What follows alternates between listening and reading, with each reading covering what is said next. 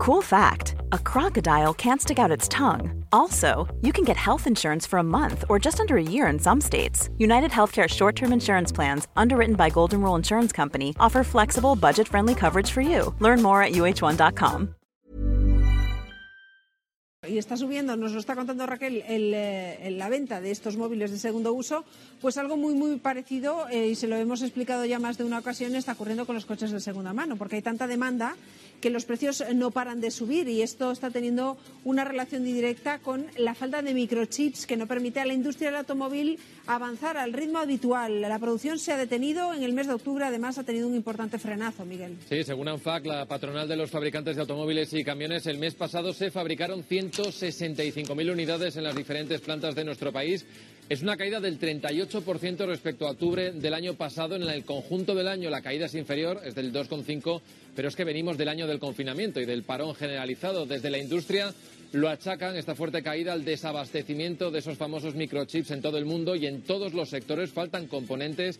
Es además difícil aprovisionarse de ciertas materias primas y esto está provocando además un reajuste en la demanda de los centros de producción, algo que desde ANFAC creen que puede prolongarse durante todo el año 2022 todo el año. Ese es el temor que tienen precisamente los productores de coches. Vamos a hablar de esto y de otras cosas con Juan Ramón Rayo, economista. Buenos días.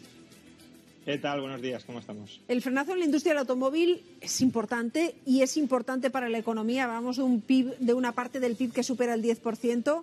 Si esto se prorroga todo el año que viene, yo no sé, pero nos puede complicar mucho las cosas. ¿Qué cálculo haces tú? Claro, efectivamente, si, si no llegan inputs, si no llegan chips, pues eh, las fábricas tienen que parar o reducir eh, de manera sustancial su producción y estamos viendo ERTES en la industria del automóvil hasta al menos mediados del año que viene, es decir, el pronóstico de las propias automovilísticas no es muy optimista respecto a la normalización del suministro de, estos chips, eh, pero hay que decir que a lo mejor parecería como que la producción mundial de chips haya caído y que por eso tengamos estos problemas la producción mundial de microchips está en máximos históricos, ya supera el nivel previo a la pandemia. Si hay escasez, no es tanto porque no estemos produciendo lo normal, sino porque se está demandando mucho más de lo normal. Quizá no en la industria del automóvil. La industria del automóvil consume aproximadamente el 15% de esos microchips, sino en el resto de sectores. ¿Y por qué se está gastando, se está consumiendo tanto? Pues en parte por la euforia, si lo queremos, de la recuperación, pero en parte, no lo perdamos de vista, por las políticas de estímulo monetario y fiscal que todos los países del mundo aprobaron en 2020 y en parte de 2021, supuestamente para acelerar la recuperación, y quizás que la han acelerado demasiado. Igual acelerado demasiado. Lo cierto es que estamos viendo una serie de circunstancias que no, no, teníamos eh, previstas, con la subida, con la falta de suministros, con la subida de, de por ejemplo, de, de, todo lo que está relacionado con la energía, que está desencadenando una subida de precios, que está generando un clima también de protesta en la calle. Estamos viendo en estos días una prueba muy evidente de lo que está ocurriendo en la bahía de Cádiz. No sabemos si al final este conflicto se resolverá pronto, ya lleva nueve días y acabará ahí, o si esto es un poco el caldo de cultivo de un invierno caliente. ¿Tú cómo lo ves? Creo que en la, en la última entrevista que me hicisteis ya, avisé de que parte de estas cosas podían suceder. La inflación está en máximos de los últimos 30 años y era relativamente previsible que en algún momento los trabajadores en diversos sectores, y podemos ver mucho más de esto, van a empezar a, a pedir subidas salariales que les compensen eh, la subida de precios que están ya experimentando de manera muy clara.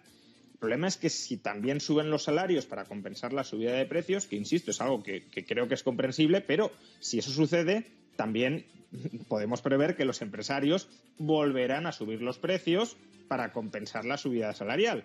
Con lo cual entramos en una espiral precios-salarios que es muy peligrosa. Y si además en esa renegociación de precios y de salarios, como estamos viendo en Cádiz, se producen suspensiones de la actividad, pues podemos tener no solo un conflicto de espiral inflacionista, sino también una caída de la producción. No solo de la producción en la industria afectada, sino también en todas las otras que son clientes, compradoras de, en este caso, el acero que debería haberse producido en estas empresas y no se ha terminado produciendo. Entonces, eh, digamos que la inflación no solo pervierte la coordinación entre las personas, sino que además puede hundir la economía.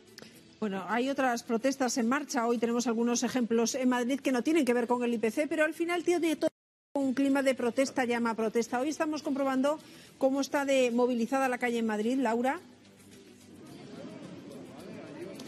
Pues mira, María, ahora una protesta que ha llegado a su fin, que ha bajado de intensidad, pero en la que más de 600 agricultores, como algunos de los que vemos todavía aquí que siguen eh, pendientes a las puertas del Ministerio de Agricultura, pues han estado protestando, manifestándose, llegados de todos puntos de España. Hemos visto agricultores de fruta y hortaliza de La Rioja, de Andalucía, de Aragón, también de Extremadura, que así se despiden, pero dicen su reclamación principal es que tienen un sobrecoste de producción en este momento de en torno a un 40% que se ha encarecido el coste de producción, que en este momento están vendiendo por debajo del coste de producción y además insisten en que faltan políticas agrarias que les protejan, insisten en que no hay acuerdos, negociaciones con países extracomunitarios como para poder seguir subsistiendo. Es la primera gran eh, manifestación que deja esa jornada aquí en Madrid, pero no es la única porque prometen movilizaciones más multitudinarias, incluso vísperas de las Navidades, coincidiendo además con las movilizaciones de los transportistas, con quienes, por cierto, comparten muchas de sus denuncias, de sus reclamaciones. Unos y otros se van a manifestar de forma multitudinaria en Madrid en diciembre. Juan Ramón, eh, lo que están planteando es muy fácil de entender. Hoy hemos escuchado varios ejemplos con varios productos. El del pimiento, por ejemplo, nos decía, un kilo de pimiento cuesta producirlo, a mí me cuesta 70 céntimos. Eh, luego, de, de, lo que obtengo en la venta, me quedo como mucho con 5. Es imposible subsistir así. ¿Estamos abocados a cerrar el campo? A ver, aquí yo creo que se mezcla un problema estructural, porque estas reivindicaciones no son nuevas. No, no olvidemos que justo antes de la pandemia, en febrero de 2020, también vivimos movilizaciones eh, muy importantes en este sentido. Eh, bueno, es, es, un conflicto de competitividad del campo español, competitividad que se debe a que en otros países producen algo parecido, quizá no de tanta calidad, pero algo parecido a menor precio, y competitividad o falta de competitividad que se debe a la regulación europea que impide que muchos de nuestros agricultores se puedan adaptar para competir en ese entorno global. Pero luego también hay un componente coyuntural. El componente coyuntural lo hemos escuchado, se les han disparado los costes. Se les han disparado los costes ¿por qué? Porque la energía se está encareciendo y lo que piden es que eh, pues los supermercados, que son los compradores últimos, con toda la cadena de intermediarios, les paguen más. Pero de nuevo, aquí volvemos a lo mismo que hablábamos antes. Si los supermercados les pagan más, que es una reivindicación que, que todos podemos entender, los supermercados, que tampoco es que vendan con mucho margen. Mm. A, a, veces pensamos que los supermercados por cada 100 euros que, que venden se llevan casi todo en beneficios. No, el, super, el, supermercado típico por cada 100 euros de ventas gana aproximadamente un euro. Es decir, no tiene muchísimo margen para pagar mucho más. Entonces, si el supermercado paga más a los agricultores, también que te tendrá que subir los precios, con lo cual la inflación del resto de consumidores será mayor y tendremos en otros sectores reivindicaciones de subidas salariales para que me compenses por el alza de la inflación. Así que es, fácil, es, es, difícil encontrar una respuesta. Hay una cosa que les está ahora, ahora, además asfixiando mucho más, que es la subida de precios, por ejemplo, de lo, los costes que está teniendo la energía, los costes de la luz para todas las granjas que necesitan, por ejemplo, mantenerlos. Eh, tenemos eh, ya el, el, la, el, coste de la factura ¿no? de esta subida, lo que nos ha generado unos 26.000 millones de euros que habría que quitarles al PIB. ¿Cómo nos recuperamos de eso? Pues eh, la crisis energética que estamos padeciendo, en parte, es, eh, es, conecta con todo lo que hemos mencionado antes. Se ha cebado el gasto a escala mundial y no somos capaces de aumentar lo suficiente la producción, en este caso de energía, y por tanto el precio sube. También hay un componente de transición energética. No lo olvidemos, durante muchos años los gobiernos han desincentivado la inversión en la única fuente que de momento es eh, fiable y es muy barata, que son los combustibles fósiles. Que a lo mejor hay que abandonarlos, pero claro, eso tiene un coste y el coste en parte lo, empezamos a ver ahora. Eh, entonces, esta crisis energética es una crisis, ya digo, estructural por una parte y coyuntural eh, por la otra. Y, y, no tiene una salida fácil, porque la salida por la que se ha apostado es energías renovables, que puede estar muy bien, pero las energías renovables tienen un problema de eh, que no producen continuamente. Y si no tenemos suministro garantizado, pues no, no, no hay suficiente luz solar, por mucho que se eh, rieran de lo que dijo Casado, tenía parte de verdad, para consumo individual quizá no, pero para consumo agregado sí, no hay suficiente luz solar, no sopla el viento, pues hay que tirar del gas, el gas se ha multiplicado de precio, pues costes crecientes. Con todo esto, lo que no, no, nos cuadra es aquella promesa que hizo Pedro Sánchez, un poco arriesgada en el sentido de decir, no se preocupen que a final del 21, quitando el IPC, van a pagar más o menos de media lo mismo que en el 18. Ayer le preguntábamos al portavoz de la OCU, de la Organización de Consumidores, y nos decía esto. Las matemáticas son muy tozudas y dicen lo que dicen. Para que se cumpla la promesa del gobierno, en diciembre la factura debería ser de 22 euros. ¿Y sabe María cómo se conseguiría esto? Con un precio de la electricidad durante todo el mes de diciembre de 0 euros.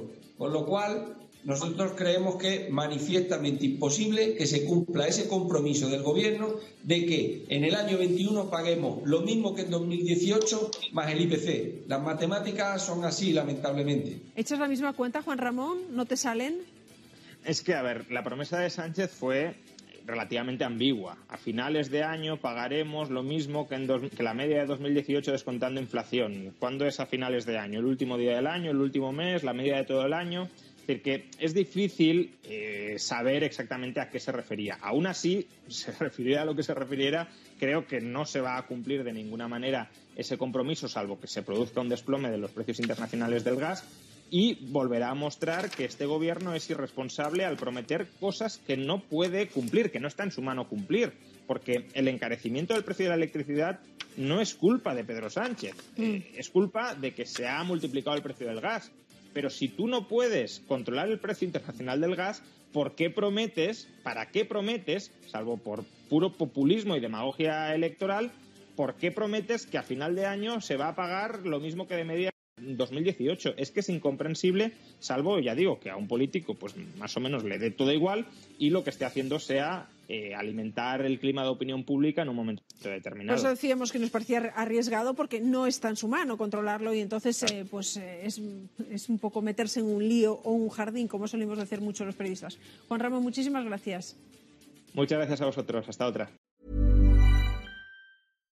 When you make decisions for your company, you look for the no-brainers. And if you have a lot of mailing to do, stamps.com is the ultimate no-brainer. It streamlines your processes to make your business more efficient, which makes you less busy.